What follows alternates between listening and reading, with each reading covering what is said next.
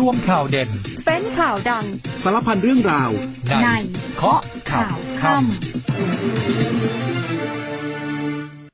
สวัสดีครับ ต้อนรับคุณผู้ฟังทุกท่านนะครับ เข้าสู่รายการเคาะข่าวค่ำนะครับ สามารถรับฟังเราได้พร้อม ๆ กันทั่วประเทศนะครับ ทางสถานีวิทยุในเครือกองทัพบบกนะครับ พบกันวันนี้วันอังคารที่ 17 ตุลาคม 2566 นะครับ คุณผู้ฟังอยู่กับผม แจ็คสุพนันท์ฤทธิ์มนตรีเช่นเคยนะครับ อะนอกจากจะติดตามรับฟังเราผ่านทางสถานีวิทยุพร้อมกันทั่วประเทศแล้วนะฮะใครอยากเห็นหน้าค่าตากันก็เข้ามาทักทายกันใน Facebook ได้ด้วยนะครับ เข้าไปที่เพจ Facebook สถานีข่าวสนามเป้านะครับ ก็ใครเข้ามาแล้วก็กดไลค์กดแชร์กดทักทายนะฮะคอมเมนต์เข้ามาได้นะครับอะสำหรับข่าวสารวันนี้นะแน่นอนยังต้องตามติดกันสำหรับสถานการณ์ในตนออกกลางนะครับ ดูเหมือนว่านายโยมปรีแอบเผยมาแล้วนะครับ น่าจะมีข่าวดีเนี่ยสำหรับการเจรจาช่วยตัวประกันคนไทยเป็นไปในทิศทางที่ค่อนข้างบวกนะครับ ขณะที่รัฐมนตรีว่าการกระทรวงแรงงานเองคาดว่าเตรียมลำเลียงร่างคนไทยที่เสียชีวิตในอิสราเอลกลับไทยได้ในช่วงสัปดาห์หน้าขณะเดียวกันข่าวสารในบ้านเราครับ กรมราชทัณฑ์แจ้งข่าวปล่อยตัวลดวันต้องโทษจำคุกของคุณเปรมชัย ซึ่งเป็นผู้ต้องขังคดีฆ่าเสือดำเนี่ย เนื่องจากว่าป่วยเบาหวานที่ข้อเท้าก็ทำให้ไม่ต้องติดกำไร EM แต่ยังต้องมีการรายงานตัวตามระเบียบ ขณะที่เรื่องของตำรวจรถไฟเนี่ยเรื่องของการยุบกองบัญชาการตำรวจรถไฟก็มีผลแล้ววันนี้นะครับ ถ้าเกิดเหตุ หรือว่าเกิดคดีบนรถไฟเนี่ยให้ตำรวจท้องที่นั้นๆเป็นผู้รับผิดชอบนะครับ เดี๋ยวช่วงนี้พักกันครู่หนึ่งครับ ช่วงหน้ากลับมาติดตามรายละเอียดกันต่อครับ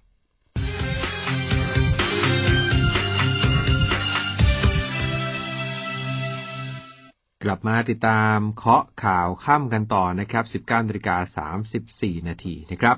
อะ ตอนนี้เนี่ยเริ่มกันที่เรื่องของความคืบหน้าพาคนไทยกลับบ้านกันหน่อยเมื่อคืนนี้ครับ คนไทย 244 ชีวิต จากอิสราเอลได้เดินทางด้วยเครื่องบินเช่าเหมาลำมาถึงสวนภูมินะครับ ก็มีทั้งกลุ่มของแรงงาน แล้วก็มีนักศึกษามาด้วยนะครับ ซึ่งก็ถือว่าเป็นการเดินทางกลับของคนไทยกลุ่มที่ 5 แล้วนะครับ 5 กลุ่มเนี่ยผมเอาตัวเลขรวมๆกันน่าจะ กลับมาแล้ว 561 คนนะครับ บวกลบไม่มากนะลองคิดคำนวณกันมาสำหรับ 5 เที่ยวที่ผ่านมาเนี่ยแต่ทีนี้วันนี้นะฮะมี 2 เที่ยวด้วยกันนะฮะเที่ยวแรกเนี่ยเมื่อสักครู่นี่เองประมาณหนึ่งทุ่มนิดๆนะครับ เป็นเที่ยวบินของสายการบินอิสราเอลแอร์ไลน์ LY 085นำคนไทยที่ลงทะเบียนไว้กับทางสถานทูต250 คนเนี่ยมาถึงสุวรรณภูมิเนี่ย แล้วก็ยังมีอีกไฟล์หนึ่งจะมาดึกดึกค่อนไปตีสามครึ่งคืนนี้นะครับ เป็นของการบินไทย TG 8951 พาคนไทยมาอีก 280 ชีวิตนะฮะออกเดินทางจากกรุงเทลอาวีฟมาถึงสุวรรณภูมิเนี่ยไฟล์นี้จะมาถึงประมาณตีสามครึ่งเนี่ยรวมสองเที่ยวบิน ไฟล์ที่มาถึงทุ่มหนึ่งกับตีสามกว่าเนี่ยกลมๆอีก530เท่ากับว่าในช่วงที่ผ่านมาเนี่ยเราสามารถพาคนไทยร่วมพันคนกลับมาประเทศไทยได้เรียบร้อยนะครับ ตอนนี้ยังมีคนไทยนะสถานการณ์อยู่ที่นู่นเนี่ย มีคนแจ้งขอกลับมาแล้ว 7,936 พากลับมาได้แล้วพันกว่านะก็น่าจะอีกเหลืออยู่ประมาณ 5-6พันนะถือว่าเยอะเลยทีเดียว แต่ว่าท่านนายกบอกว่าไม่เป็นไร อยากกลับแจ้งความประสงค์มาทุกคนต้องได้กลับเนี่ยขณะที่เนี่ยเรื่องของตัวเลขการเสียชีวิตของคนไทยสะสมจากเหตุการณ์นี้ก็ 29 รายไม่เปลี่ยนแปลงนะครับ ผู้บาดเจ็บ 16 ราย ตัวเลขยังคงที่ แล้วก็มีผู้ถูกจับกลุมไป 17 ราย ตัวเลขนี้ก็ยังคงที่เช่นเดียวกันนะครับ ตอนนี้หลายคนนะฮะกำลังเป็นกังวลใจสำหรับกลุ่มเนี่ยที่ถูกจับกลุ่มไปเนี่ยท่านนายมรีบอกว่าเป็นสัญญาณที่ดีนะครับสำหรับการเจรจาต่างๆ นานา ขณะที่การช่วยเหลือคนไทยให้กลับจากอิสราเอลเนี่ยก็พยายามที่จะเดินหน้าเต็มที่ครับประสานสองกายสองสายการบินใหญ่ นำเครื่องบินพาคนไทยกลับมาเพิ่มอีกนะครับคุณเศรษฐาทวีสินนายกรัฐมนตรี ซึ่งตอนนี้จริงๆ ยังอยู่ระหว่างภารกิจเยือนสาธารณรัฐประชาชนจีน ได้ให้สัมภาษณ์มาจากกรุงปักกิ่งเลยครับ บอกว่าตอนนี้พยายามหาทางนำคนไทยกลับมาให้ได้มากกว่านี้อีก เพราะว่ามีตัวเลขคนไทยแสดงเจตจำนงที่ต้องการกลับประเทศร่วม 8,000 คนแล้วเนี่ยแต่ว่า ท่ามกลางข่าวร้ายยังมีข่าวดีครับ คือเราไม่มีรายงานตัวเลขผู้เสียชีวิตเพิ่มเติมนะครับ ส่วนเรื่องของการช่วยเหลือผู้ที่ถูกจับเป็นตัวประกันยืนยันเป็นไปในทิศทางที่ดี พร้อมกันนี้ยังชี้แจงประเด็นการนำเครื่องบินทหารไปรับคนไทยที่ต้องบินอ้อมเนี่ยหลายคนถามว่าทำไมต้องอ้อมไปถึง 12 ชั่วโมง ทั้งๆที่มันสามารถบินลัดบางประเทศได้จะใช้เวลาสั้นกว่าแค่ 8 ชั่วโมงเนี่ยท่านนายกก็อธิบายเรื่องนี้ บอกว่า เราเนี่ยไม่มีสนธิสัญญาบินข้ามน่านฟ้าระหว่างประเทศ ไม่ได้เกี่ยวว่าประเทศนั้นอนุญาตหรือไม่อนุญาต แต่ว่าการเอาเครื่องบินอาหารบินข้ามเนี่ยมันเป็นเรื่องของส่วนที่สัญญา มิติด้านความมั่นคงนะครับ ตอนนี้ประเด็นนั้นไม่น่ากังวลเท่าไหร่ สิ่งที่น่ากังวลท่านนายกบอกว่าอยู่ที่การขาดแคลนเครื่องบินที่จะไปรับมากกว่า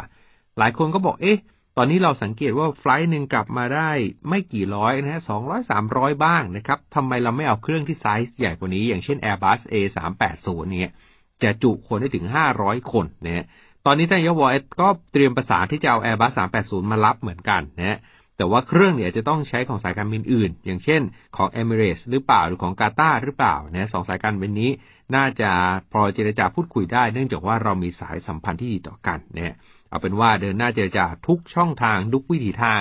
ทั้งสายการบินของเอกชนของต่างประเทศก็ดีของไทยก็ดี รวมถึงเครื่องบินของกองทัพอากาศก็ดีทำเต็มที่เพื่อพาคนไทยกลับบ้าน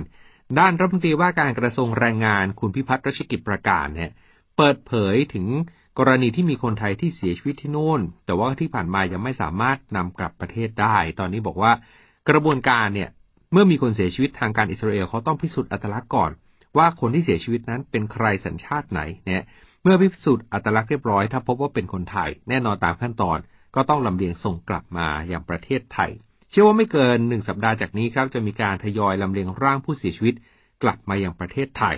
สำหรับนายจ้างนะฮะก็มีข่าวเหมือนกันว่าเอ๊ะท่ามกลางภาวะสงครามแบบนี้ นายจ้างยังกักตัวไว้ยังพาคนไทยไปทำงานที่โน่นที่นี่ที่นั่นนะ นายมปรีได้สั่งการเรื่องนี้ไปแล้วนะครับ ให้ประสานกับทางการอิสราเอลให้ขอความร่วมมือไปยังนายจ้าง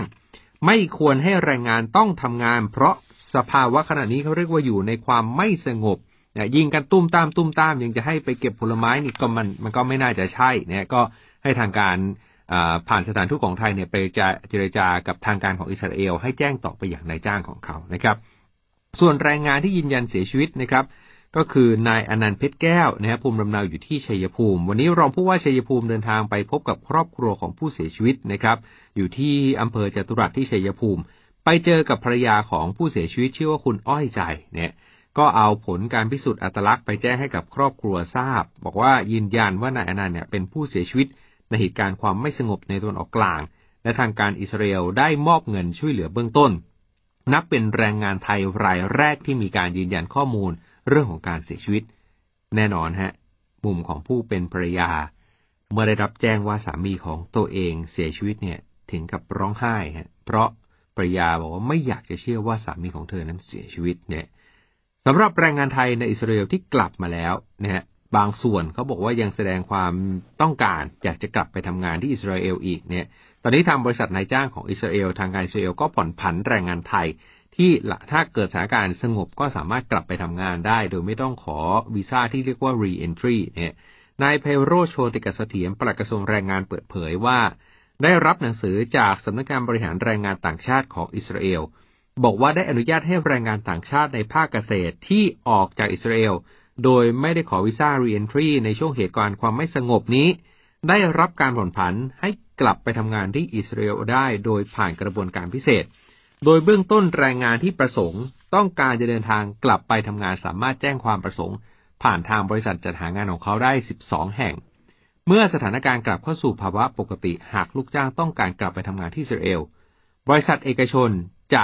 ดำเนินการจะส่งความต้องการเนี่ยมาที่สำนักงงานเนี่ยขณะเดียวกันทางการอิสราเอลให้ความสำคัญกับการให้แรงงานต่างชาติเดินทางกลับไปทำงานที่อิสราเอลได้อีกครั้ง โดยเฉพาะแรงงานไทยที่ทางการอิสราเอลบอกว่ามีความสำคัญเป็นอย่างยิ่ง ต่อภาคเกษตรกรรมของอิสราเอล แล้วแรงงานไทยนี่นะฮะเขาบอกว่ามีส่วนสำคัญในการขับเคลื่อนเศรษฐกิจของทั้งสองประเทศก็คือทั้งส่วนของประเทศไทยเอง แล้วก็ทั้งส่วนของประเทศอิสราเอลขณะที่สถานการณ์ในตะวันออกกลางนับปัจจุบันต้องยอมรับว่าสถานการณ์ยังไม่มีทีท่าที่จะผ่อนคลาย ตรงกันข้ามกลับทวีความตึงเครียดมากขึ้นเรื่อยๆ การสู้รบระหว่างอิสราเอลกับกลุ่มติดอาวุธฮามาสในพื้นที่ฉนวนกาซาเข้าสู่วันที่สิบยังมีการสู้รบต่อเนื่อง ด้านอิหร่านได้เตือนแล้วนะครับว่ามีความเป็นไปได้ที่พวกเขาจะชิงโจมตีอิสราเอลก่อนนะในขณะที่กองทัพอิสราเอลเตรียมพร้อมส่งกำลังทหารบุกภาคพื้นดินเข้าไปในฉนวนกาซาก่อนอันนี้ก็ประกาศแจ้งเตือนให้อพยพคนนับล้านให้ออกจากฉนวนกาซาเนี่ยคาดว่า ใน 24 ชั่วโมงที่เขาประกาศแจ้งเตือนตอนนั้น จะมีปฏิบัติการโจมตีทางทหารทั้งทางบกเข้าไปสำทับกับปฏิบัติการทางทางอากาศที่มีอยู่ณขณะนี้แต่ว่าแต่ว่าเท่าที่ดูเนี่ยหลังจาก 24 ชั่วโมงที่วอร์นิ่งไปแล้วก็ยังไม่ได้มีความเคลื่อนไหวอะไรที่น่าตกอกตกใจเนี่ย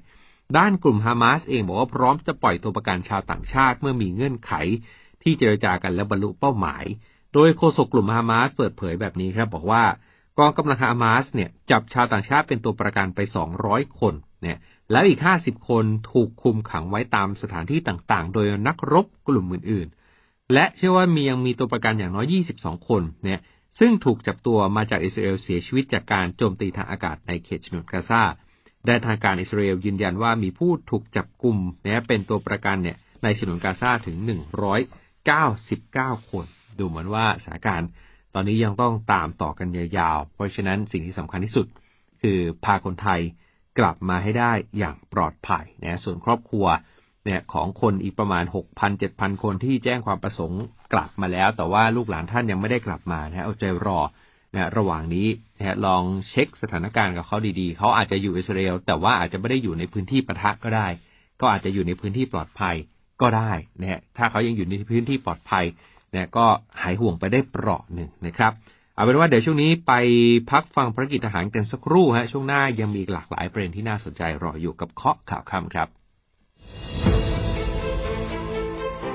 กำลังพลจากกองทัพบกในทุกพื้นที่ยังคงสนับสนุนในทุกภารกิจ เพื่อประโยชน์สุขของประชาชน เริ่มกันที่แม่ทัพภาคที่หนึ่งเป็นประธานกิจกรรมจิตอาสาพัฒนาทำความสะอาดวัดบางบัวเขตบางเขนกรุงเทพมหานคร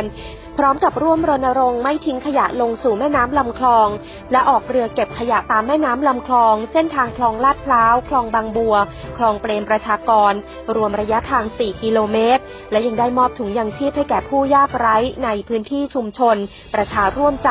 ที่รอบวัดเสมียนนารีเพื่อเป็นการช่วยเหลือลดค่าใช้จ่ายในชีวิตประจำวัน ศูนย์บรรเทาสาธารณภัยมณฑลฐานบกที่ 23 นำกำลังพลจิตอาสาพระราชทาน เข้าให้การช่วยเหลือประชาชนที่ได้รับผลกระทบจากสถานการณ์น้ำท่วม โดยร่วมกับส่วนท้องถิ่นทำการกรอกกระสอบทราย เพื่อทำฝายกั้นน้ำในจุดบริเวณที่น้ำท่วมทำให้เส้นทางถูกตัดขาด พื้นที่อ่างเก็บน้ำหนองไฮบ้านหนองไฮอำเภอบ้านแฮดจังหวัดขอนแก่น ซึ่งเป็นการเข้าให้ความช่วยเหลือทันที กองพันฐานราบที่ 1 กรมฐานราบที่ 14 จัดกำลังพลจิตอาสาร่วมกรอกกระสอบทราย สร้างแนวกั้นน้ำ ป้องกันไม่ให้น้ำป่าไหลเอ่อล้นจากลำห้วยฉลอม เข้าท่วมบ้านพักอาศัย และพื้นที่ทางการเกษตรของประชาชน พื้นที่บ้านฉลอมตำบลท้องฟ้าอำเภอบ้านตากจังหวัดตาก กองพันทหารราบที่ 3 กรมทหารราบที่ 6 ส่งกำลังพลเจ้าหน้าที่เสนารักษ์ ลงพื้นที่ตรวจเยี่ยม และให้บริการทางการแพทย์ พร้อมทั้งแจกจ่ายยาสามัญประจำบ้าน เพื่อเป็นการดูแลสุขภาพเบื้องต้น ให้กับประชาชนที่ได้รับผลกระทบจากน้ำท่วม ในพื้นที่ชุมชนท่าบงมังอำเภอวารินชำราบ จังหวัดอุบลราชธานี เพื่อเป็นการช่วยประหยัดค่าใช้จ่ายทางการแพทย์ และหน่วยเฉพาะกิจสันติสุขร่วมพบปะพัฒนาสัมพันธ์ พร้อมมอบสื่อการเรียนการสอน สมุดคัดลายมือ ภาษาอาหรับ และภาษาไทย ณ ชุมชน คือบงการแมเขตเทศบาลเมืองสุไหงโกลก จังหวัดนาราธิวาส เป็นการสร้างความสัมพันธ์ที่ดีระหว่างกำลังพล และประชาชนในพื้นที่ ทั้งยังเป็นการยืนยันของการอยู่ร่วมกันในสังคมพหุวัฒนธรรม ในพื้นที่ภาคใต้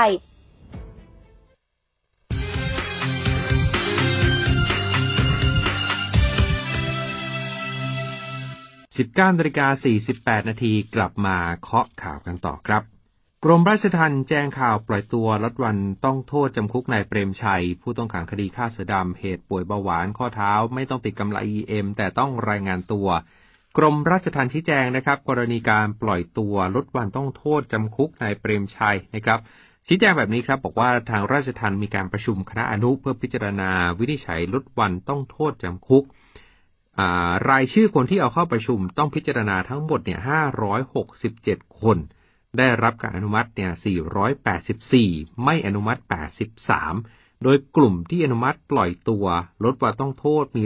113รายเนี่ย ซึ่งกลุ่มนี้มีนักโทษเด็ดขาดที่เป็นที่สนใจของสังคมหนึ่งรายก็คือนายเปรมชัยกนสูตร ที่ต้องโทษอยู่ในเรือนจำนะฮะของทองผาภูมิท่านี้มติที่ประชุมคณะอนุกรรมการได้เห็นชอบเนี่ย ให้ลดวันต้องโทษจำคุก เพื่อคุมความประพฤติในเปรมชัยตั้งแต่วันนี้ และจะพ้นโทษในวันที่ 7 ธันวา 66 แต่เนื่องจากนายเปรมชัยมีปัญหาด้านสุขภาพ ตรงบริเวณข้อเท้าเคยถูกคว้านเนื้อที่ตายจากอาการเบาหวานลงขา ถ้าเกิดใช้กำไล EM เนี่ยเนี่ยอาจจะเกิดการเสียดสีจนเกิดบาดแผลรุนแรงขึ้นอีก ซึ่งเป็นอุปสรรคต่อการบำบัดรักษาในกรณีฉุกเฉิน ทางอนุกรรมการที่ประชุมกันเขาเลยมีมติเนี่ยบอกว่าไม่ต้องใช้ EM ก็ได้ แต่เมื่อปล่อยตัวไปแล้วเนี่ยต้องมารายงานตัวแล้วอยู่ภายใต้เงื่อนไขคุมประพฤติจนกว่าจะครบกำหนดโทษจริงต่อไป ย้อนไปดูรายละเอียดคดีนี้กันหน่อยนะฮะคดีนี้ถ้าจำกันได้เกิดตั้งแต่กุมภาปีหกหนึ่งเนี่ยนายเปรมชัยนะฮะตอนนั้นเนี่ย เป็นประธานบริหารกรรมการบริษัทอิตาเลียนไทยดีเวล๊อปเมนต์จำกัดมหาชน พร้อมกับพวกรวมสี่คนเข้าไปล่าสัตว์ป่าในเขตรักษาพันธุ์สัตว์ป่าทุ่งใหญ่นเรศวรฝั่งตะวันตกที่กาญจนบุรี ตอนนั้นอดีตหัวหน้าเขตรักษาพันธุ์สัตว์ป่าที่ดูแลอยู่ ชื่อว่าหัวหน้าวิเชียนถ้าจำกันได้เนี่ยก็ไปจับกลุ่มได้ยึดของกลางมีซากเสือดำมีไก่ฟ้าหลังเทา มีเก้ง มีอาวุธปืน และเครื่องกระสุนจำนวนมากเนี่ย ตลอดเวลาเนี่ยต้องยอมรับว่าทางทนายทีมทนายความของคุณเปรมชัยก็ต่อสู้คดีมาจนถึงชั้นศาลฎีกานะครับแต่ท้ายที่สุดก็มีคำพิพากษาสั่งจำคุก 2 ปี 14 เดือนไม่รอลงอาญาแล้วก็ชดใช้เงิน 2 ล้านบาทนะครับ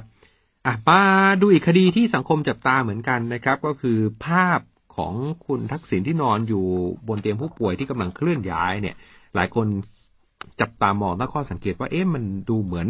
ถูกจัดฉากหรือเปล่าทำให้คนเห็นคุณทักษิณที่โรงพยาบาลตำรวจหรือเปล่า เรื่องนี้พบตรพลตรเอกต่อศักดิ์สุวิมลนะฮะกล่าวถึงกรณีที่คุณทักษิณชินวัตรอดีตนายก ซึ่งเป็นผู้ต้องขังเด็ดขาดชั้นดี ถูกส่งมารักษาอาการป่วยที่โรงพยาบาลตำรวจตั้งแต่ 23 สิงหาที่ผ่านมา โดยอยู่ระหว่างนอนพักรักษาตัวที่ชั้น 14เนี่ยของโรงพยาบาลตำรวจ ล่าสุดที่มีภาพปรากฏว่านอนอยู่บนรถเข็น เขาบอกว่าจังหวะนั้นเนี่ยลงมาทำซีทีสแกนแล้วก็ MRI มีการตั้งข้อสังเกตว่าเอ๊ะอยู่มาตั้งหลายวันไม่มีใครเคยเห็นภาพของคุณทักษิณหลุดมาเลยจู่ๆพอมันครบ14วันเอ้ยพอมันครบกำหนด ใกล้ๆครบกำหนด90วันเนี่ย มีการจัดฉากเพื่อขอต่อเวลาที่จะรักษาตัวที่โรงพยาบาลตำรวจต่อหรือเปล่าเนี่ย เนื่องจากว่าพบตรบอกว่าเนื่องจากตัวเองเนี่ยเพิ่งเข้ามารับตำแหน่งพบตร ไม่ได้ดูเรื่องนี้มาตั้งแต่ต้น ก็ได้มีสั่งมีการสั่งให้รายงานเรื่องนี้ให้ทราบแล้ว เบื้องต้นคุณทักษิณอยู่ในการดูแลของกรมราชทัณฑ์แต่ว่าทางกรมราชทัณฑ์เนี่ยประสานมาที่สำนักงงานตำรวจแห่งชาติ เพื่อให้ทางตำรวจเนี่ยช่วยดูแลเรื่องของความปลอดภัย ส่วนกระบวนการขั้นตอนต่างๆพบตรพบตรต่อสักบอกว่าขอดูข้อมูลในรายละเอียดก่อนนะครับ พอพูดถึงตำรวจเนี่ยวันนี้เป็นต้นไปก็เราจะไม่ได้เห็น เจ้าหน้าที่ที่เรียกว่าตำรวจรถไฟแล้วนะครับ หลังจากทำงานรับใช้ประชาชนมา 72 ปีเต็มเนี่ยอันนี้ก็เป็นไปตามพรบตำรวจปี 65 ทางตำรวจสอบสวนกลางชี้แจงหลังตำรวจรถไฟเนี่ยยุติการปฏิบัติหน้าที่ขอบเขตความรับผิดชอบการดูแลรักษาความปลอดภัยพื้นที่เดิมที่รับผิดชอบของตำรวจรถไฟเนี่ยก็จะย้ายไปให้พื้นที่รับผิดชอบเนี่ย เช่นถ้าเกิด พื้นที่ในกรุงเทพนะฮะก็จะเป็นทางกองบัญชาการตำรวจนครบาลเนี่ยเป็นผู้ดูแลในพื้นที่ของสอนอต่างๆ ก็จะว่ากันไป แต่ถ้าเกิดเกิดเหตุหรือว่ามีคดีความในเขตภูมิภาค ก็ต้องไปดูว่าอยู่ในภาคไหนนะฮะก็ไล่ไปตั้งแต่กองบัญชาการตำรวจภูธรภาคหนึ่งจนถึงภาคเก้าเนี่ยก็จะเป็นสอพอต่างๆ ในการรับผิดชอบ เพราะฉะนั้นหลังจากนี้ถ้าเกิดมีการทำความผิดอาญาบนขบวนรถไฟ ก็ต้องไปไล่ฮะว่าช่วงจังหวะเวลาที่เกิดเหตุเนี่ยอยู่ในพื้นที่ไหน พื้นที่นั้นก็ต้องรับผิดชอบพนักงานสอบสวนของพื้นที่นั้นสอนอนั้น หรือสอพอนั้น ก็ต้องเป็นคนรับผิดชอบในการทำคดีความกันต่อไปพลตรวจเอกต่อศักดิ์สุวิมลผู้บัญชาการตำรวจแห่งชาติกล่าวถึงการสร้างความเชื่อมั่น แล้วก็การดูแลความปลอดภัยให้กับพี่น้องประชาชนที่ใช้รถไฟบอกว่าตอนนี้ทางการรถไฟแห่งประเทศไทยเนี่ยเขาได้วางระบบในการรักษาความปลอดภัยบนขบวนรถ ซึ่งการวางระบบเป็นหน้าที่ของการรถไฟ ไม่ใช่ทางตำรวจ ทางตำรวจไม่สามารถไปก้าวล่วงได้ โดยกำลังตำรวจ ซึ่งเป็นตำรวจรถไฟเดิมเนี่ย ก็ต้องกลับมาอย่างที่ตั้งก็คือกองบัญชาการตำรวจสอบสวนกลาง แล้วก็รอการตั้งหน่วยใหม่ หรือว่าจัดสรรกำลังพลไปยังกรอบตำแหน่งที่ตั้งของกองบังคับการหรือกองบัญชาการต่างๆ ขณะที่รอพทตอนนี้ยังไม่ได้มีการขอกำลังเสริมจากตำรวจมา แต่หากมีการร้องขอก็พร้อมสนับสนุนอย่างเต็มที่นะฮะอะก็ว่ากันไปเรื่องของตำรวจรถไฟ ทีนี้พอพูดถึงชื่อของพบตรมาสองข่าวเนี่ยหลายคนก็ เอ๊ะถามถึงทนายความที่กำลังดูเหมือนมีประเด็นกับพบตรขณะนี้อยู่ก็น่าจะเป็นทนายอนันต์ชัยเนี่ยทนายอนันต์ชัยได้ยื่นหนังสือร้องเรียนปปชให้ไต่สวนนายกที่แต่งตั้งผบตรบอกว่าการแต่งตั้งเนี่ยขัดต่อกฎหมาย ขัดกับการฝ่าฝืนจริยธรรมร้ายแรงหรือเปล่าเนี่ย คุณอนันต์ชัยชัยเดชทนายความได้ยื่นหนังสือร้องเรียนต่อคณะกรรมการปปชให้ไต่สวนกรณีที่นายกรัฐมนตรีคุณเศรษฐาทวีสิน ที่วันนั้นถ้าจำก็ได้คือท่านนายกเนี่ยไปเป็นประธานประชุมคณะกรรมการข้าราชการตำรวจ หรือว่าหรือที่เขาเรียกกันว่าประชุมกตร แล้ววันนั้นก็มีการแต่งตั้งผู้บัญชาการตำรวจแห่งชาติเนี่ยจากที่ประชุมในวันนั้น เขาบอกว่าไอ้กระบวนการวันนั้นแหละไม่ชอบด้วยกฎหมายตามพรบตำรวจปี 65 และพรบวิธีปฏิบัติราชการทางปกครองปี 39 คุณอนันชัยบอกว่าเข้าข่ายเป็นการฝ่าฝืนมาตรฐานทางจริยธรรมอย่างร้ายแรงตามบทบัญญัติของรัฐธรรมนูญหรือไม่มีการตั้งข้อสังเกตแบบนี้ หากปปชชี้มูลว่าการแต่งตั้งดังกล่าวมีพฤติการฝ่าฝืนหรือไม่ปฏิบัติตามมาตรฐานทางจริยธรรมอย่างร้ายแรง ให้เสนอเรื่องต่อสารดีกาเพื่อวินิจฉัยให้พ้นจากตำแหน่ง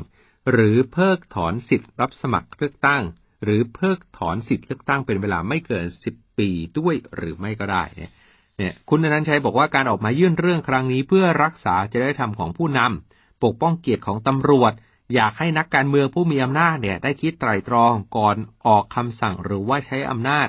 ว่าการใช้อำนาจหรือคำสั่งนั้นเนี่ยไปทำลายกฎไปทำลายระเบียบความเหมาะสมของความยุติธรรมหรือเปล่าเนี่ย คุณชัยบอกว่าไม่ได้รู้จักเป็นการส่วนตัวกับนายก ไม่ได้รักไม่ได้ชอบไม่ได้เกลียด แค่ทำหน้าที่ไปตามกฎหมายที่กฎหมายให้สิทธิ์ไว้เท่านั้นเอง ดังนั้นอย่าไปเชื่อมโยงกับเรื่องของการเมือง ด้านนายกก็ให้สัมภาษณ์จากกรุงปักกิ่งถึงเรื่องนี้แหละฮะ บอกว่าการตัดสินใจของตัวเองในวันนั้นท่านก็หมายถึงวันที่ประชุมกตรที่แต่งตั้งผบตรเนี่ย การตัดสินใจวันนั้นตั้งอยู่บนบรรทัดฐานของความยุติธรรมไม่ได้รู้ด้วยอำนาจ เป็นไปตามรัฐธรรมนูญทุกประการ วันนั้นมีการเสนอสี่ชื่อขึ้นมาเพื่อพิจารณา แสดงว่าทั้งสี่ท่าน ทุกคนมีสิทธิ์ได้รับการคัดเลือก มีคุณสมบัติที่ผ่านการพิจารณาเท่าเท่ากัน ไม่จะเป็นเรื่องอาวุโสเรื่องความรู้ความสามารถความเหมาะสม ตรงนี้ในวันนั้นเนี่ยท่านนายกบอกว่ามีการอภิปรายกันอย่างกว้างขวาง มีการพูดคุยกัน มีการโหวตกันอย่างถูกต้องตรงไปตรงมามั่นใจว่าชอบทำไม่ได้รู้ด้วยอำนาจอย่างที่ทนายทนายอนันชัย ตั้งข้อสังเกตแต่อย่างใดขยับไปดูเรื่องการถือศีลกินเจกันหน่อยนะฮะทางกรมวิทยาศาสตร์การแพทย์บอกว่า มีการไปตรวจสอบการเฝ้าระวังอาหารเจ แล้วก็ให้คำแนะนำเรื่องของการกินเจให้ปลอดภัยอิ่มบุญอิ่มใจกันด้วย คุณหมอยงยุทธธรรมวุฒินะครับ รองปลัดกระทรวงสาธารณสุขรักษาราชการแทนอธิบดีกรมวิทยาศาสตร์การแพทย์บอกว่า ไม่ใช่แค่ช่วงกินเจเท่านั้นที่ประชาชนเดี๋ยวนี้หันมาทานอาหารเจ แต่มีประชาชนไม่น้อยเนี่ยที่ทานมังสวิรัตหรือกินเจเป็นประจำดูได้จากผลิตภัณฑ์อาหารเลียนแบบเนื้อสัตว์ที่ก็มีจำหน่ายตลอดทั้งปี อาหารแปรรูปเหล่านี้มีหน้าตารูปรสกลิ่นเสียงเนี่ยคล้ายๆกับเนื้อสัตว์ ลูกชิ้นเอยไส้กรอกทอดมันปลาเค็มต่างๆเนี่ยนะฮะก็มีทั้งแบบมีฉลากและไม่มีฉลาก ตอนนี้เขาไปสุ่มตรวจ ก็มีการตรวจพบการปนเปื้อน DNA ของเนื้อสัตว์ในอาหารเจจากสองสาเหตุ อันแรกเขาบอกว่ามาจากสายการผลิตเนี่ยทำความสะอาดไม่ดีพอ กับสองเจตนาใส่ผงปรุงรสเพื่อเพิ่มรสชาติ นอกจากนี้เนี่ยเขาได้ร่วมกับทางออยไปสุ่มตรวจเนี่ย ตัวอย่างผักกับผลไม้ ไปดูเรื่องของการตกค้างของสารเคมีที่ปุ๋ยหรือว่าอะไรที่ใช้ในการกำจัดศัตรูพืชต่างๆ นานา ในช่วงเทศกาลกินเจ ไปตรวจคะน้าถั่วฝักยาวกะหล่ำปลีกวางตุ้งหัวไชเท้า แครอทเห็ดส้มแอปเปิลองุ่นบาบาบาบาเนี่ยนะประมาณร้อยสี่สิบสี่ตัวอย่าง ผลการวิเคราะห์ พบว่าไม่พบสารตกค้างเนี่ย เยอะทีเดียวฮะแปดสิบเอ็ดจุดเก้าได้ยินแบบนี้อุ่นใจฮะ แปดสิบเอ็ดกว่าเปอร์เซ็นต์เนี่ยไม่เจอสารตกค้างแสดงว่าเรากินได้อย่างปลอดภัย แต่นะมีสิบเอ็ดจุดแปดเปอร์เซ็นต์ที่พบการตกค้าง แต่ไม่เกินค่าที่กฎหมายกำหนดนะครับ แล้วก็มีพบการตกค้างที่เกินค่าที่กฎหมายกำหนดเนี่ยนะฮะถึงร้อยละหกจุดสองโอ้อันนี้ก็ว่ากันไป เพราะฉะนั้นแม้ว่าจะกินเจเพื่อสุขภาพก็ตาม แต่ว่าอย่างไรก็ตามก็ต้องดูเรื่องของการล้างทำความสะอาดไม่ให้มีสารตกค้างต่างๆ นานากันด้วย จะได้มีสุขภาพที่ดีกันต่อไป วันนี้หมดเวลาของเคาะข่าวคำแล้วนะครับ ผมแจ็คสุพนัน ลาไปก่อนครับ สวัสดีครับ ย่อโลกข่าวทั้งวันให้คุณรู้ข่าวไม่ตกประเด็น ช่วงเคาะข่าวค่ำกับพิธีกรคนข่าว พบกันทุกวันจันทร์ถึงวันอาทิตย์ไม่ควรพลาด เพราะคุณจะไม่ตกข่าวที่คิดแล้วเคาะ ทุกวันส่งตรงถึงคุณ ตั้งแต่เวลา 19นาฬิกา30นาทีถึง 20นาฬิกาโดยประมาณ ทางสถานีวิทยุในเครือกองทัพบบก